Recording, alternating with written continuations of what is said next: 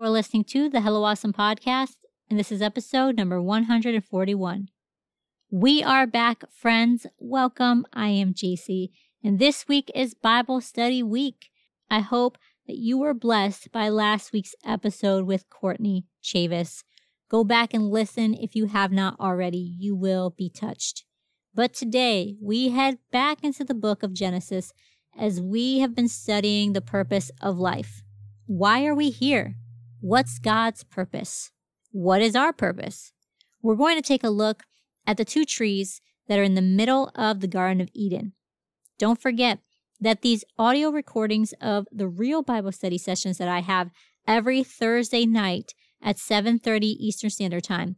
You can find all these videos on the Hello Awesome YouTube channel under the playlist Purpose of Life Bible Study. And the notes can be downloaded from our POL Bible Study Facebook group, where I post reminders for the weekly studies and all the things that'll help you follow along so you don't miss anything. Okay, have your notebooks ready? Let's go. Let's do this. Here is episode number 141 that I am calling Purpose of Life, Part 3. Hey guys, I'm JC. Are you ready for real conversations about faith, business, and life? Me too. This is the Hello Awesome podcast, where I bring forth topics and truthful insights that will encourage you to make intentional choices and pursue God with your whole heart. Are you ready to say hello to the awesome blessings that God has for you? All right, let's do this.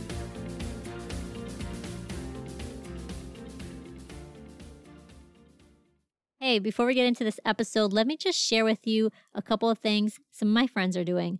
Over at Oneness Essentials, you can get handcrafted soap and beauty products that will make your skin fall in love with you again. Go to onenesssoapbiz.com and use our special code HELLO8 for 15% off your next order. Also, Jessica's Most Modest has some amazing clothing that you need in your wardrobe next season go to jessmodest.com and use our code HelloAwesome for 15% off today. Years ago, when Summer Neal was asked to take over her church's social media, she didn't know where to start. She didn't know how to create content. She was not a professional photographer or videographer, and she didn't know a thing about how to connect people with online. Well, Summer does now, and she's eager to share that knowledge with you. The Social Pentecostal is a social media consulting company that seeks to empower the church to utilize social media effectively to reach the lost and to make heaven bigger by teaching social media's best practices to church leaders and creatives. The Social Media Pentecostal offers monthly online training through the Social Pentecostal community. Follow her on social media at the Social Pentecostal to learn tips and tricks for your church's social media management and content creation. God does not need professionals, He simply needs a willing vessel. Let the Social Pentecostal help you bring glory to God on social media, and together you can reach the lost and make heaven bigger. For more information, visit thesocialpentecostal.com.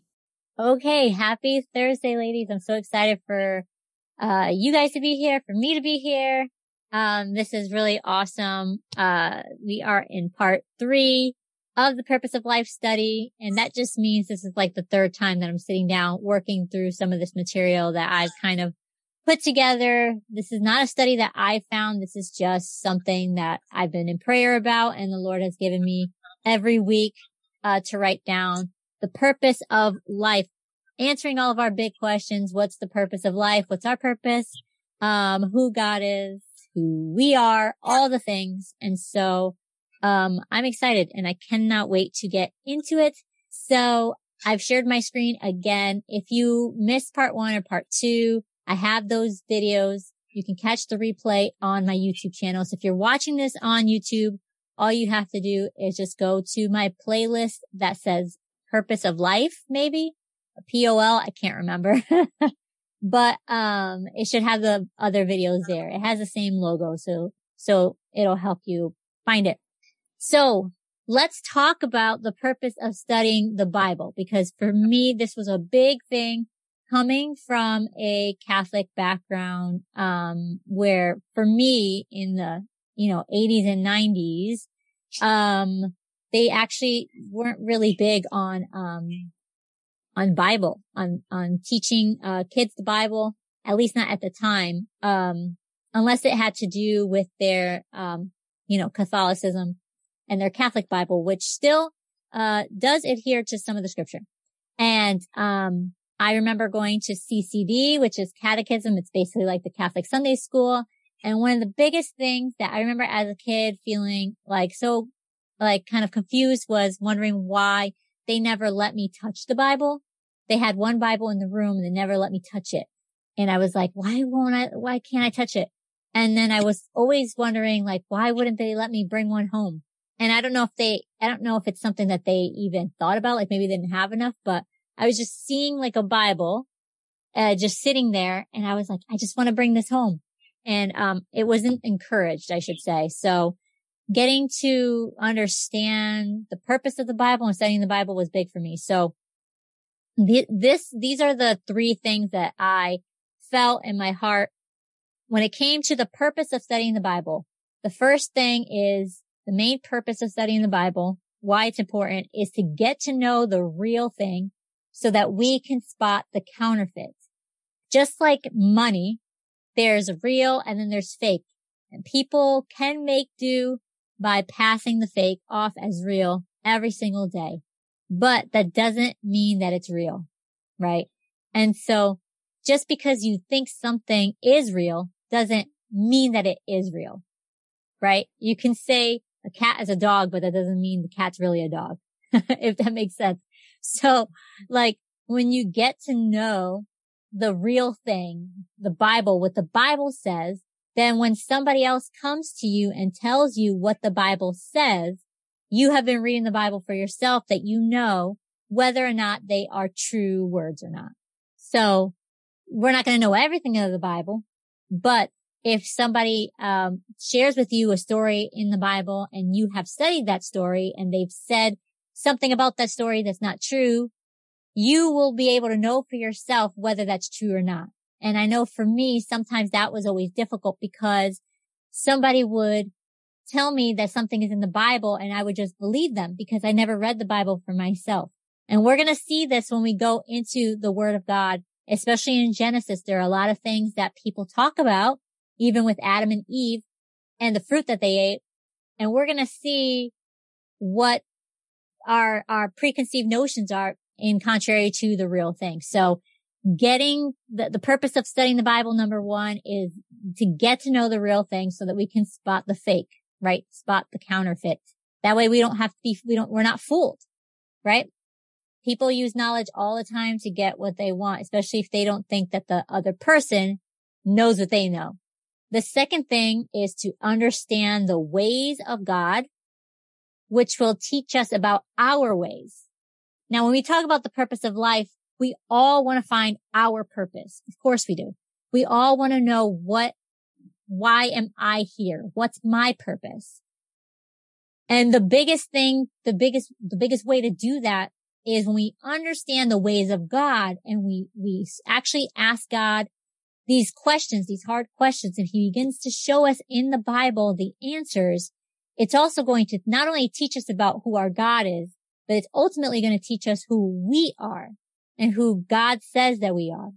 And then the third purpose of studying the Bible is to, this one's the hardest one, of course, but it's to receive correction in love and an opportunity to repent, which means turn away from doing wrong so that we are changed. Now this, I think the first two purposes people usually agree. I'm sure people would agree. Yeah, I would like to read the Bible so I know what's real and I know what's fake. Yes, I would like to read the Bible so I could understand the ways of God so I could know who I am through God. But the third one is really, really challenging. And that's because we have to recognize that he is God and we're not. And that's a hard thing to say because that means that we don't have all the answers and we don't know things like he knows. So the third purpose is probably the hardest and it's probably where people usually draw the line, right? I don't want to receive correction, even if it's in love. I really don't want to turn away from what I'm doing is wrong because I actually like it. I really don't want to change because I want to do what I want to do. And that's very, very difficult. But one of the biggest reasons why we struggle finding the purpose of life is because we are following after our own thoughts and what we think we know rather than what God knows and God's purpose for us. So I'm going to take us into a couple of scriptures here. If you have your Bible, feel free to look at it. Uh, I'll give you some time to find it. Uh, but we are going to be plugging along because I have a lot of verses today. Uh, and you can look at the app if you need to, any of your Bible apps, but we are going to go into Proverbs 35 and that's chapter 30 verse 5 you know, we're, we're talking about the purpose of studying the Bible. So these scriptures are going to kind of back that up. So Proverbs 35 says, every word of God is pure. He is a shield unto them that put their trust in him. Now the first part is so important. Every word of God is pure. There's going to be lots of um, negative mindsets that are going to come into your heart, into your mind, into your, and eventually into your heart about God. And if we have been disappointed with any part of this process of life, the purpose of life, we might blame God for some things. And we might think it's God's fault that, you know, I'm not married yet, or it's God's fault that I don't have a job right now, or it's God's fault that, you know, I'm sick. But when we talk about the purpose of studying the Bible, and, and looking at the Bible, it's so that we can get clarity of understanding his ways, right? We talked about that. And so when we see that every word of God is pure, that means that he really doesn't have an ulterior motive to harm you. And I think we have a hard time separating God from people. And so we think God acts like other people who have hurt us. But God is not, not like the person who hurt you. And so Proverbs here tells us that every word that he says is pure. That means when we're reading the Bible, we can trust that he has allowed things in there that's going to be for our good, that's going to help us. Because the verse also says he is a shield. We think about an armor, right? Uh, a knight puts a shield up. When you put a shield up, it's a defense. It's a, it's a, it's to deflect anything that's, you know, coming against you. And he's saying that God is our defense. God is our shield. When, you know, that, uh, unto them, to those people that put their trust in him. So if we're not putting our trust in him, how can he defend us? He would like to, but this, this comes to our free will. God is not going to push anything on us because he's a gentleman. A lot of people think that he's not, but he is. And so we have to put our trust in him. Then we're going to go to Isaiah 48. This is also going to help us understand why studying the Bible is important. Isaiah 48 says, the grass withereth, the flower fadeth, but the word of our God shall stand forever. So our bishop has always said that the word but is a revolving door. If it's good before that word, then it's going to be not good after that word. Or if it's not good before that word, it's going to be good after that word, if that makes sense. So if you look at this verse, it says the grass withereth. That means grass that withers away. It just is dead. The flower fadeth. That means flowers that are dying. Those are not good things, right? Then the scripture says, but those are not good things, but the word of our God shall stand forever. That means it doesn't die. It doesn't wither. It doesn't fall down. We can trust in it. It will stand. This is also one of the reasons why, side note, the Bible is one of the most popular books still in the entire world and why people still gravitate to the word of God. It's because it's alive. It's not a dead, it's not a dead book. It's, it's alive because it's the word of God breathed into pages. He's allowed his truth to be written, um, and, and, and etched on, on pages for us. And sometimes it's hard because we think it's just written by a bunch of old white dudes back in the day, which is not true because they weren't white, but also that God inspired them through the Holy Spirit. And God also has his specific words in there. So that's another reason why we need to read the Bible because we get to know the real thing and not just what people tell us.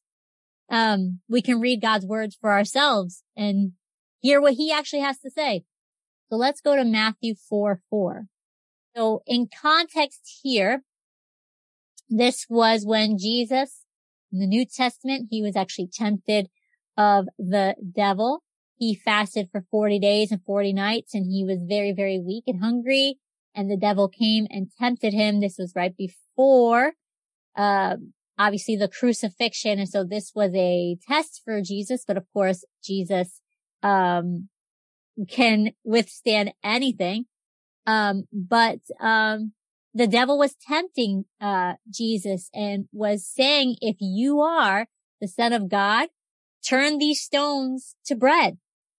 He knew that Jesus was very, very hungry, that he fasted and that he, he could, he could turn the stones to bread if he wanted to. So this was a temptation, um, trying to get Jesus to appeal to what his flesh wanted. And so the devil was tempting him and saying, if you could do it, why not just do it? Uh, why not just do what your body wants to do, right? Not, why not, why don't you just do what you feel like doing? You feel like eating. Why don't you just do it? And it was in this context, in this story. Uh, but in Matthew 4, 4, Jesus answers the devil and says, it is written, man shall not live by bread alone, but by every word that proceedeth out of the mouth of God. It means that we are not supposed to be just sustained physically in our flesh. We can't live by um, just feeding ourselves, our flesh, our body, our, let's just say our human nature. Uh, but by every word that comes out of the mouth of God, that's how we can truly live. We can unpack all of these. These are obviously, we could be here all night if I, if I unpacked all of these, but we're going to go to Ephesians 4, starting at 11. And I'm not going to go into all of this because this can be long, but basically, uh, the writer of Ephesians, the apostle Paul was wrote, was writing to the Ephesian churches and he was explaining that God gave in Ephesians 4:11 he says and he gave some apostles and some prophets and some evangelists and some pastors and te- teachers he's talking about the different roles that people play in a church in in the body of Christ I should say in the kingdom of God that everybody has a calling everybody has a job and it may not it, it's not going to be the same and he says in verse 12, for the perfecting of the saints, perfecting means to make better. Doesn't mean to be perfect. It just means to, you know, make better. For the work of the ministry, for the edifying of the body of Christ. That means uplifting us as uh, the church till we all come in the unity of the faith and of the knowledge of the Son of God unto a perfect man, unto the measure of the stature of the fullness of Christ Okay. He's saying that Paul is saying that God gave apostles and prophets, evangelists, pastors, teachers, all these people who have different callings in their life, different purpose, you know, uh, separate from the main purpose to obviously help us get better, to teach us, to help us be unified in the faith, right? And this is why in verse 14, it says, that we henceforth be no more children tossed to and fro and carried about with every wind of doctrine by the sleight of men and cunning craftiness whereby they lie in wait to deceive. Okay. That means that when we are together as the church together, different people with different callings in the church, when we come together and we unify, we build each other up in the faith. We help each other walk this, um, which can be difficult road of life together so that we are not tossed to and fro between people who are teaching us wrong things. This is, this goes along with getting to know the real thing so that we can spot the counterfeit, right? Carried about with every wind of doctrine. You have to think of, think about everything we hear now in this world. People are telling you, believe this, believe that, right? Different religions have different gods. Different churches have different belief systems and we feel pulled in all different directions and we don't know who's right. And this is what Paul is saying is that if we can just stick to what God says and we unify together, um, we're not going to be tossed to and fro. We will have clarity and we will know, um, the cunning craftiness that people sometimes have that they lie in wait to deceive. There are people who are going to purposely deceive us because of what's in their heart. But in verse 15, it says, but speaking the truth in love may grow up unto him in all things, which is ahead, even Christ. So it's just showing us that one of the reasons why we need to study the Bible and we need to come together as the church, as the children of God is so that we can spot the counterfeit. We know what's free. We know what's right. We know what's wrong. And we aren't going to become victims of somebody else's deceit. And that's very important, especially now. We have social media. Everybody wants to be a preacher. Everybody wants to tell people what to do. Everybody wants you to buy their course, buy their thing that's going to make your life better. But is that what God wants for you? And is it actually going to make your life better the way God wants to make your life better? And side note, if you hear a lot of laughing, those are my kids upstairs. They're having a great time with their dad watching something funny, I'm sure. so let's go to Hebrews 4 12. This goes along with the third one. Receive correction and love and opportunity to repent so that we could be changed, right? The third purpose of studying the Bible, the one that's really difficult, but this is so, so important. And this is why when I say I am not the same person as I was when I started walking God 15 years ago, it's because of this. It's because I took time to read the Bible and I'm not tooting my own horn. It's just because I took time to read the Bible. The Bible and God's spirit working through the word because the word is alive, cut through all of my misconceptions, all the deceit that I had in my mind, all the things that I thought I knew about God, about me, about the world, about the purpose of life. And it cut through all of that and showed me what was real. And this is what Hebrews 4:12 says. For the word of God is quick. It can work fast and powerful and sharper than any two-edged sword. First, I want to say that if it's God's word, it's going to be powerful because it's coming from our creator. We've talked about that in the last couple of lessons. He's our creator. He forms us. And so when he speaks, that word alone is going to have power and sharper than any two-edged sword. That's a sword that you can cut two sides. And it's going to say this, piercing even to the dividing asunder of soul and spirit and of the joints and marrow and is a discerner of the thoughts and intents of the heart. Those are very, very deep words, but it's saying that God's word, the Bible, it cuts through to your soul it cuts through to the spirit. It cuts through all your flesh. It helps your thoughts and your, the intents of your heart. What, what your motives are, um, is a discerner of the thoughts. So it will make you aware. It'll make you more aware of your thoughts. It'll make you more aware of your heart, uh, your motives. And a lot of people don't want to be aware because they would rather be ignorant and do what they want to do. But if you truly want to know the purpose of life, then we have to stop being ignorant and we have to start being knowledgeable. And part of that is denying what we want to do and sit down and actually spend time in the Bible looking for the answers that we seek and just saying, I don't know everything. And maybe the Bible's not even for me right now, but I'm going to take time to study it for myself.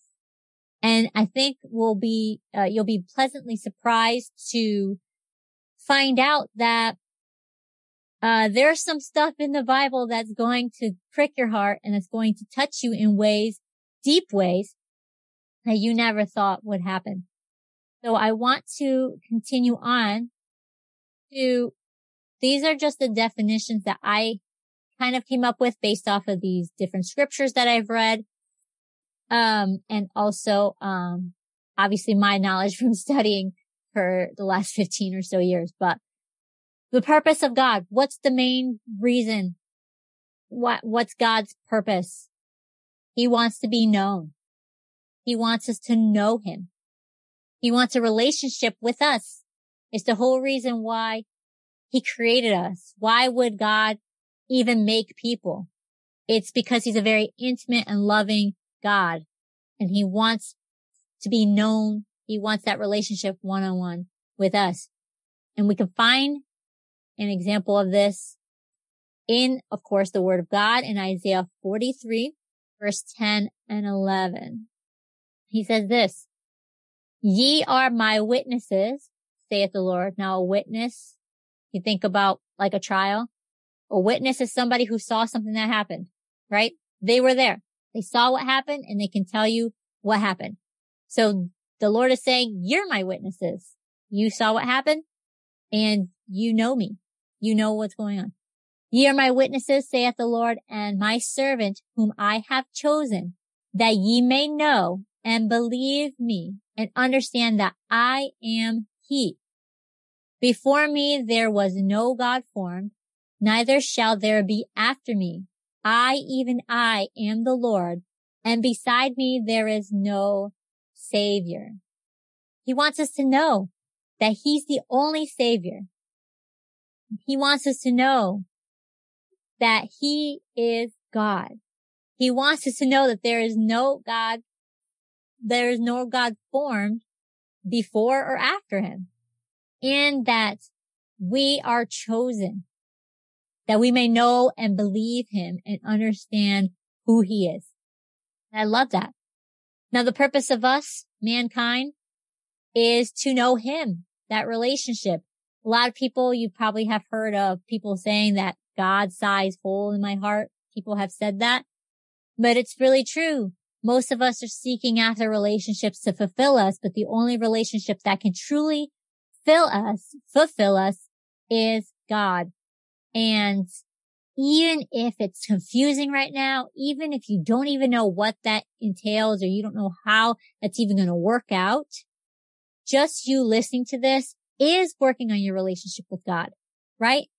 Just when you, when you think about a marriage, you have like, you know, marriage issues. You want to read a couple articles about it. You want to, you want to talk to somebody about it. At least you should, right? And so this is, this is kind of the same thing you want to get to know God. And so you want to get to know the Bible. It's very, very simple. Why? Because your purpose is to know him. That's why you want to get to know him. That's why people usually turn to God when they have nothing left, when they have, when they literally have no other options because they have exhausted all of their resources and our resources cannot fill that hole.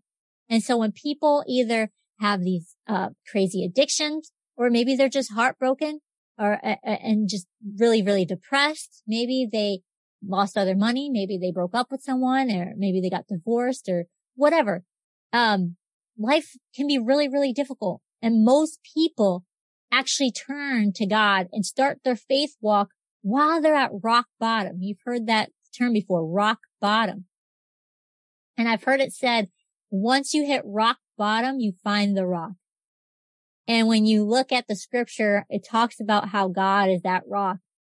He's that solid foundation for us because we're meant to know him.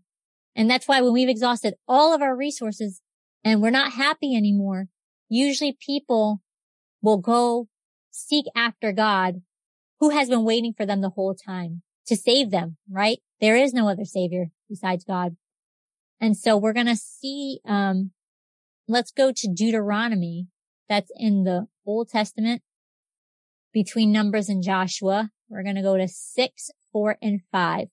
This is a very key scripture. And I know if you've been in church for a long time, you've probably read this scripture and probably passed by it. Um, which is unfortunate because this is truly the heart of everything. Deuteronomy 6, 4 and 5 says, Hear, O Israel, the Lord our God is one Lord. Remember what the last scripture said. There is no, there's no other God form because he's only one. Lord our God is one Lord and thou shalt love the Lord thy God with all thine heart and with all thy soul and with all thy might. That's our purpose to get to know him, love him. Everything else, all the other details don't matter if this one is not taken care of first. This is the foundation first to get to know him. How does a relationship between a husband and wife start? It doesn't start on their wedding day. Maybe in some places. Okay. I'm not judging. Maybe it's arranged, but most relationships, okay, start with a, Hey, how you doing? What do you like? What's your favorite book? And they talk about their likes and their dislikes, whatever, and uh, their skills and their hobbies. And they connect on a couple different points to where they're like, Oh, we actually see eye to eye on this. Oh, we actually are, you know, compatible. But the awesome thing about God is that he is already there with that heart of commitment. He wants us to commit to him. But because we have free will, and we'll get to that in a minute, because he has, because he has given us free will, he allows us to come to that on our own. He doesn't force us to love him because forced love is not really love, right? And so when most people want, most people say they want God to do something, it's because they want him to force himself to do it or they want to force us to do it. But that's not truly real love. But let's go to our, um, kind of our chapter here in Genesis. Hopefully we'll, we can get through some of this today. This is quite a bit. I might actually have to split this. I'm looking at the time now, but, um, let's go to Genesis 2. I, I honestly don't care if I have to split this as long as we are understanding the material and as long as I'm at a pace that is good for you guys. Cause I'd rather get small chunks and dissect it than try and devour big pieces and not understand. So let's go to Genesis 2, 8. So we have read in uh, previous, um, lessons um, God created the heavens and the earth, right? In the beginning, God created the heavens and the earth. We also talked about how God formed man from the dust of the earth. We talked about the breath of life. We talked about God being our creator. Um, talked about God being our father. And so here we are. Um, after God has formed man from the dust of the ground, he does something really interesting. He plants a garden and he has man that he formed put right in the middle of it. Now, I don't know about you, but I don't know if that would have been my plan, but that was his plan. So here's what it says. Genesis 2, 8 says, and the Lord God planted a garden eastward in Eden, and there he put the man whom he had formed. I wanted to highlight in the Lord God planted a garden because I want us to know that he provides for mankind. When we talk about the purpose of God, obviously God wants to be known. And part of that is he wants to be known as our provider. God does provide for us everything that we need, whether we believe it or not. And so this talks about God planting this garden and he puts man in the middle of it. This is the beginning of the Garden of Eden. This is the first time this is ever used in scripture is the Garden of Eden. Most of us, even if we're not in church or we've, or we've never read the Bible before, we've heard about the Garden of Eden. It's, it's, it's kind of like folklore now. But when we read the Bible, we see, oh, it's a real place that he made and he put man right in it. And it's interesting is that he put man in a garden because he's providing. He's our provider. He gave life to man.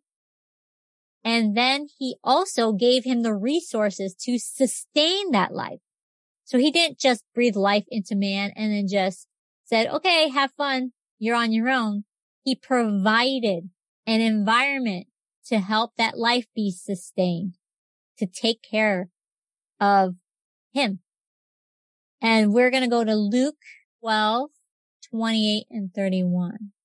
This is going to help us understand God being our provider.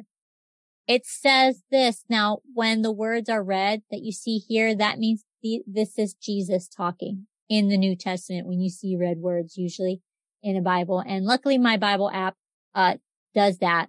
It gives me the red words. So I know that this is Jesus talking. He's, he's teaching and he's speaking to someone here.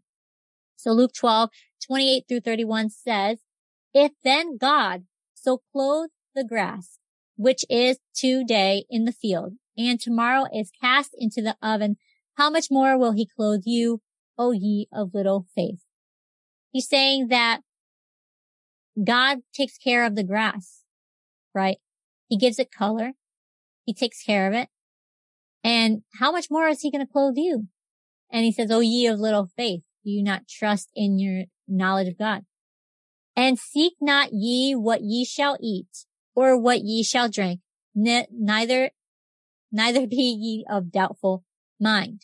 Okay. So he's saying that you don't really have to look for what you eat or what you drink. You really have doubt in your mind about where you're going to eat or where you're going to drink. It just happens. You, you have it. For all these things do the nations of the world seek after, and your father knoweth that ye have need of these things. Our father, our God knows what you need. That you need all these things. You need to eat. You need to drink. You need clothes. He knows all these things and they are there. We don't think about them, but God has provided that for us. And it says in 31, this is actually the first verse that I ever memorized, but rather seek ye the kingdom of God and all these things shall be added unto you. Okay. So you seek the kingdom of God, seek the Lord and, and, and where he is king all these things, everything we need is going to be added onto us. If we seek him, he's going to provide. So let's jump back to our verse here. Okay. So Genesis 2 9 says, okay, remember Genesis, Genesis 2 8 says the Lord planted a garden eastward in Eden and there he put man who he had formed. And then in verse uh, 9 says, and out of the ground made the Lord God to grow every tree that is pleasant to the sight and good for food, the tree of life also in the midst of the garden, and the tree of knowledge of good and evil. So God put two trees in the middle of the garden, the tree of life and the tree of knowledge of good and evil. Choice between good and not good. So we have that free will to choose between good and not good still. The reason why we jump back and forth is because the New Testament and the Old Testament are going to corroborate stories. They're not, they, they were separate parts, uh, written separate times, but they flow together because the Spirit of God united the stories, united the words because they were, it's what God wanted. It's his words. And so we go back and forth between reading in the Old Testament and reading in the New Testament because they confirm each other. And it also gives us deeper insight into what God basically, who God is, his ways, and then who we are through God, right? Go back to that purpose of studying the Bible. And this is one of the ways that we could do that is by going back and forth. This is what Romans 12, 2 says. And be not conformed to this world. You know what conformed means? It's to, to be formed into something else. Be not conformed to this world, but be ye transformed by the renewing of your mind, that ye may prove what is that good and acceptable and perfect will of God. So it's saying don't be conformed by the world, by what everybody else is doing who are not following God, but be transformed by the renewing of your mind. You have to have a new mind. And that's what's the hardest part, right? Goes back to that correction. And in order to do that is by following the will of God. I do want to look at what this says conform means. Yeah, to fashion yourself according to, right. So it's like to change yourself. Don't change yourself to what the world wants you to do. The world means outside of God's kingdom, outside of God's family, outside of God's will that's like the world. And so the Bible's saying don't conform to that. You, you need to be transformed by the renewing of your mind. Cause when your mind is renewed, you're going to prove what is good and acceptable and, and, and perfect you know, what is that good and, and acceptable and perfect will of God? The will of God is good and acceptable and perfect. And so when you have a new mind, it's going to confirm that. We're going to go to first John 2, 15 through 17. And again, it says the world.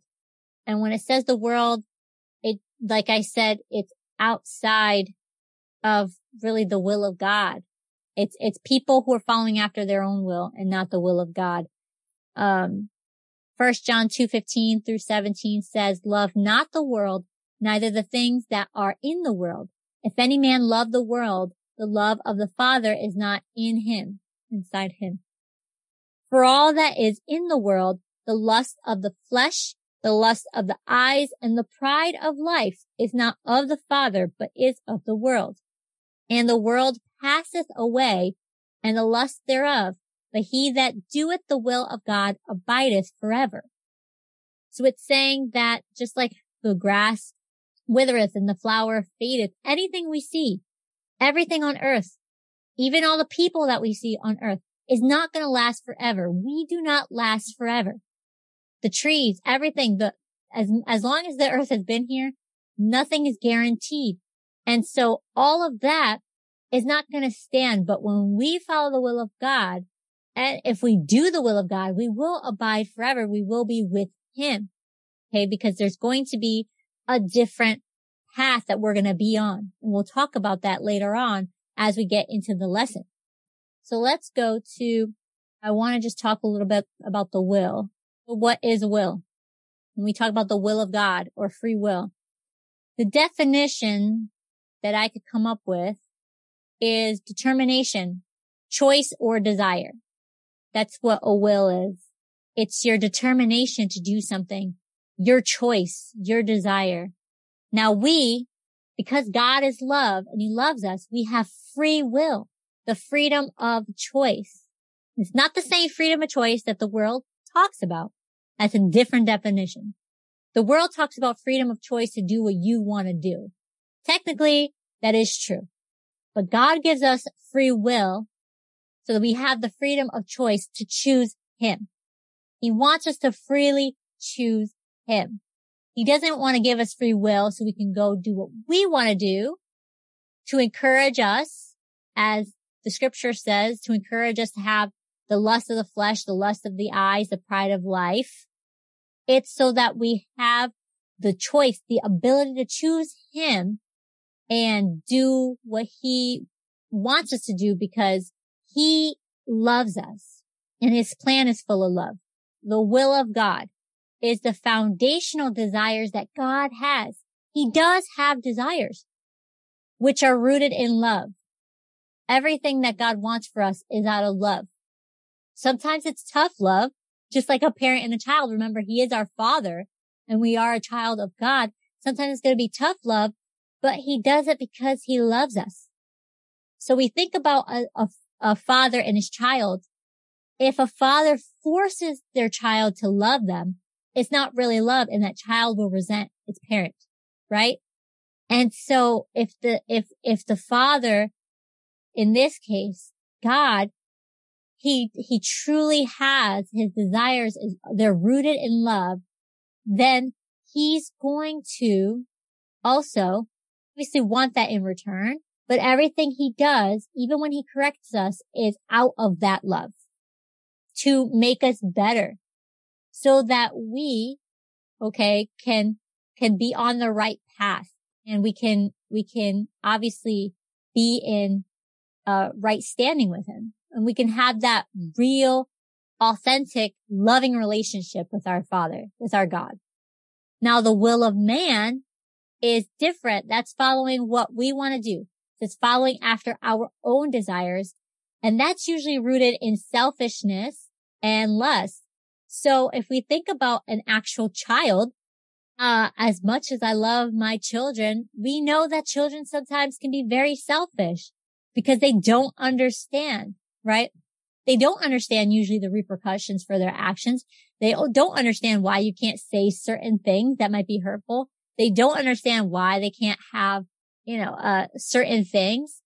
They, sometimes they don't understand why uh, you can't give them your undivided attention all the time, right? A lot of times children are just naturally immature and selfish, not in a, not to be rude or mean about it, but it's true. Children are just naturally rude, uh, not rude, hopefully not, but sometimes, but naturally selfish and, um, immature. And so that's usually how we are when we follow our own desires, right?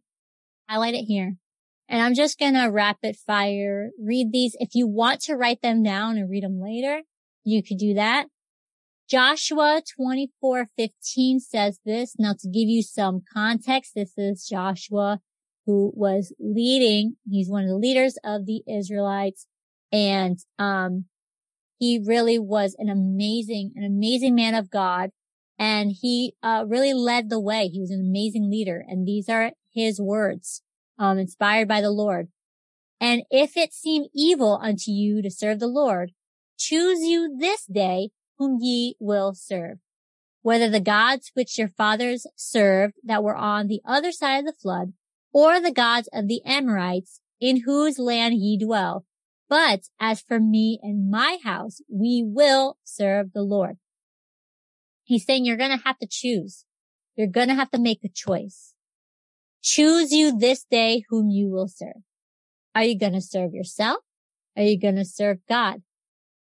Now we're going to go back and forth throughout our Christian walk, throughout our faith walk. We will go back and forth choosing ourselves, saying sorry to God, going back to God.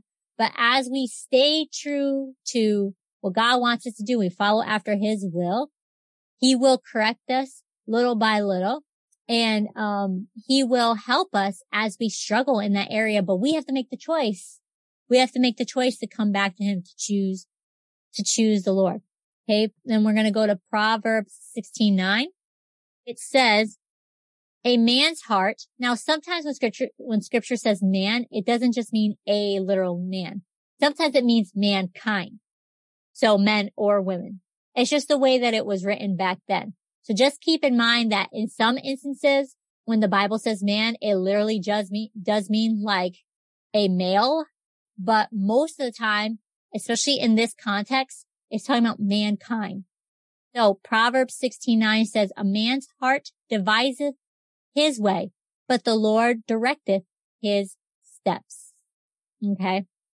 Let's go to Galatians, the New Testament. I know I'm giving you guys a lot of scripture today. If it's overwhelming, I understand. You don't have to know this all right now. Just know that you listening to it is actually going to help renew your mind. Remember we talked about renewing your mind? Just listening to it is planting a seed and helping you see things the way that God wants you to see things. Even if you don't fully understand, it's totally okay. That can come later on. Galatians 5:13 says, "For brethren, ye have been called unto liberty, only use not liberty for an occasion to the flesh, but by love serve one another." Hey, liberty's freedom. We're talking about free will, right? People want to have freedom because they want to do what they want to do. And sometimes they don't care if they violate somebody else's freedom to do what they want to do.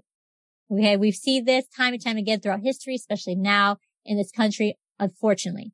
But the Bible says that you've been called unto freedom. You've been called unto liberty, free will, but only use it to love and serve one another It's saying only use not liberty.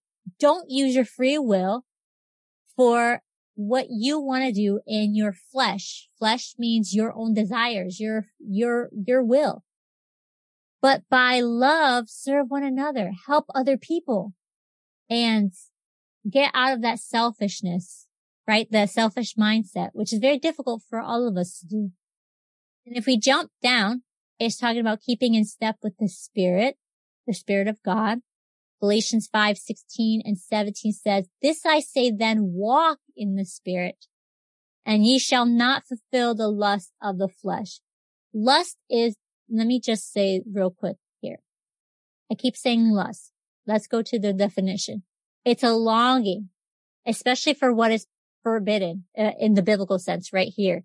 It's a longing when you long for something that you know you shouldn't have right? It's forbidden. It's a desire. We all have that within us, this desire, this lust to help ourselves, to engorge ourselves at, as people. That's something that we may not want to stop, but we know might not be good for us. We can't help it. That's our lust, right? So Galatians 5:16 says this I say, then walk in the spirit and ye shall not fulfill the lust of the flesh, for the flesh lusteth against the spirit. That means what we want to do usually goes against what God wants us to do and the spirit against the flesh. And these are contrary to one another. They're contrary. They're, they're opposites. They're separate so that ye cannot do the things that ye would. That means the stuff that you would, do, that you're supposed to do, our lust takes us off of the path, the good path, and forces us to do other things. First Corinthians 10:13 says this, there hath no temptation taken you but such as is common to man. But God is faithful, who will not suffer you to be tempted above that ye are able, but will with the temptation also make a way to escape that ye may be able to bear it. Okay. So just quick context here is that there's nothing that you're facing, no temptation that somebody else hasn't faced. Unfortunately, we talk about the victim mindset in this country. We all have been through some things and there's nothing that anybody's going through that somebody else hasn't been through. Okay. Now that does not negate, negate how you feel about it. And that does not negate your personal experience. Okay. So let me just say that your personal experience is important, but there's nothing that you're tempted by that somebody else was not also tempted by. And it's saying that God is faithful. He's not going to have you be tempted about some, uh, uh, uh, with something above that you, uh, above what you can, um, reject. And it's saying that he's going to, with the temptation, make a way of escape. When you are tempted, there's going to always be a chance to escape that temptation. And we're talking about the garden too. There's two trees. Okay. He planted two trees. He planted the the tree of life and the tree of the knowledge of good and evil. Now, there's a way of escape there. The tree of life. And we know as we go into the story in our next session, Adam and Eve don't follow that, unfortunately. And we're going to talk about why next time. Uh, first Timothy 2, 3 and 4. Remember in Isaiah, God said he was a savior, right? No other savior. And so in this scripture, it says it again, First Timothy 2, 3 and 4 says, For this is good and acceptable in the sight of God our Savior, who will have all men to be saved and to come unto the knowledge of truth. That's it. He wants all men to be saved and to come to the knowledge of truth. God is not happy when we don't have truth. God is not happy when we don't know him. God is not happy. It's, it's not good and it's not acceptable in his sight when we are not saved and when we do not have the knowledge of the truth. God wants that. That's part of his purpose. He wants that knowledge because that's that relationship with him. He wants that. I'm going to get passionate here. Uh-huh. First Peter 2, 15 and 16 says, For so is the will of God that with well doing ye may put to silence the ignorance of foolish men this is the will of God. That you, that we may, may put to silence the ignorance of foolish men as free and not use your liberty for a cloak of maliciousness, but as the servants of God. When people use their freedom as a cloak, as a covering to be malicious, to be, you know, deceiving, that's not why God gives us free will.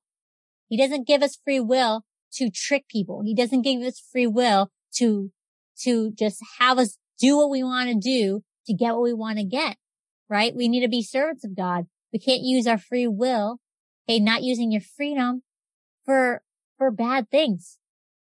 First John 4, 8. It seems like duh when we say that, but it's true. Sometimes like, uh, uh, it's just reading it in a different way kind of hits home. First John 4, 8 says, he that loveth not knoweth not God for God is love. Okay. If you don't know love, uh, in God's definition, not the world's definition. Remember, we cannot be conformed to the world. That also means you can't be conformed to what the world says love is. But God is love. Okay, let's jump to 1 John 5, 3. And it says, for this is the love of God that we keep his commandments and his commandments are not grievous. I keep wanting to say grievous, that's not what it says. Grievous. Okay. It just means that, uh, we need to keep his commandments. That's the love of God and his commandments are not going to be a burden to us. They might be, they might be a little bit, um, hard because we have to go against our natural way of doing things or we have to deny what we want to do, but it's all out of love. Let's go back to Genesis 2. So he took man, he put him in the Garden of Eden to dress it, to keep it. That's his job. Um, obviously his name doesn't say it just yet, but Adam's job is to take care of the garden. And so Genesis 2, 16 and 17 says, and the Lord God commanded the man saying, of every tree of the garden, thou mayest freely eat. You can freely eat of any tree in the garden. But, remember we talked about the revolving word, but's the revolving word here. But of the tree of the knowledge of good and evil, thou shalt not eat of it. You cannot eat of this tree. For in the day that thou eatest thereof, the day that you do eat it, you shall surely die. Thou shalt surely die. Now at this point, death wasn't even on the table. The way that God made man, created him, wasn't in God's plan to have mankind die. We're supposed to just be in this beautiful relationship in this paradise with him, in this relationship as a father, as a child, where he provides for us. We have that communication with him. We have that communion with him. But he's saying this is your free will though is that, is that you could choose paradise. You could choose, you could choose to be here, be in my will where I provide for you, or you can eat of this tree and you're going to die, which is very harsh. So God gave this instruction for a purpose that we must listen, obey, and trust in the Lord. And it might seem to some people that that was cruel for God to do, but remember, he wants us to choose him. He doesn't want to force us. So he gave Adam a choice to have relationship with me and choose, choose me, be with me, trust in me, or do what you want to do. Psalm 37, 3 and 5, 3 through 5 says, trust in the Lord and do good. So shalt thou dwell in the land and verily thou shalt be fed. He'll give you everything that you need. Delight thyself also in the Lord and he shall give thee, shall give, shall give you the desires of thine heart. Whatever desires you have in your heart, God sees those. God sees all of those. And if you delight in the Lord, he's going to give you the desires of your heart. If they are aligned with his will, if they're aligned with his love, he will give you the desires of your heart. And it says, commit thy way, commit your way, your will, basically, unto the Lord and trust also in him and he shall bring it to pass. It's going to happen is what that means. So I have read this is eSword. It has commentaries here. Commentaries are from other Bible scholars who have um, read and written a lot about the Bible as they have studied. And so I have written here um, one that I really liked that I wanted to uh, read to you tonight. It's uh, Through the Bible Day by Day commentary by F.B. Myers. And we are almost done, I promise. Uh, but it's very, very amazing what he says. He says, every man is entrusted with a garden that he may keep it. God's good, God's goodness is no excuse for idleness. That means being still. Whether your heart and life shall produce weeds or flowers and fruits depends on yourself. God's going to provide everything, but God can't provide your, your love for him, right? So you have to show up in that relationship. We have that freedom of choice. We could choose between our will or God's will. Okay. And we have these last couple verses here that I want to go through. Okay. So Jeremiah 17, 7 through 10 says, blessed is the man that trusteth in the Lord and whose hope the Lord is. For he, meaning the man, mankind, the person, shall be as a tree. This is a metaphor here. Planted by the waters and that spreadeth out her roots by the river and shall not see when heat cometh, but her leaf shall be green and shall not be careful in the year of drought, neither shall cease from yielding fruit.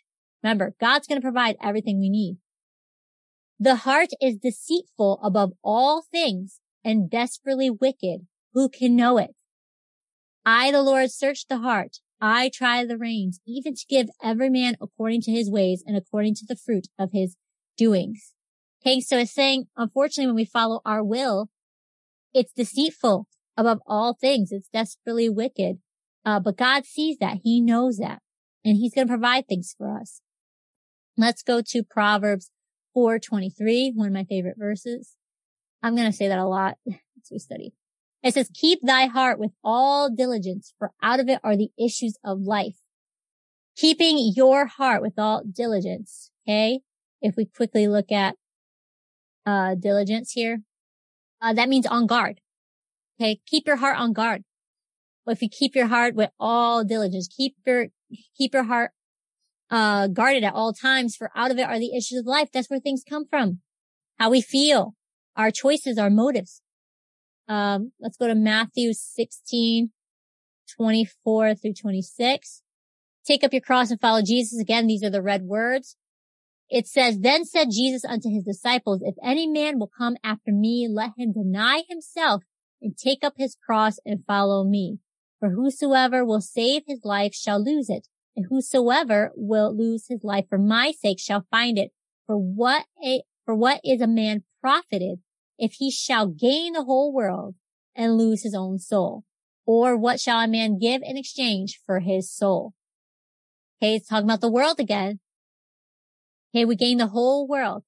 Whatever the world outside of God's will, outside of God's plan, whatever the world, the people and the people and the things out in the world that are not following God's will. Okay. If we gain all of that, but we don't have God, we don't follow God. Okay. What profit is it if we're going to lose our soul over it?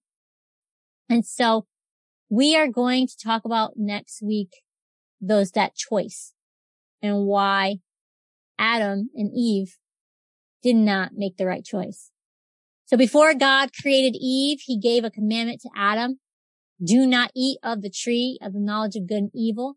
Every other tree was good for fruit, right? Every other tree had what Adam needed to sustain life. He could eat of the tree of life. But if he ate from the tree of the knowledge of good and evil, he will die. This is the first warning or word of caution from God to man that's recorded in scripture. All right. So we're going to stop there. This will be, be continued because we're going to come back next week and actually talk about that, dive into those scriptures and I'm really thankful for your attention tonight. And if you have any questions, obviously you can send them to me either Instagram or Facebook Messenger. Um, email me hello awesome shop at gmail.com.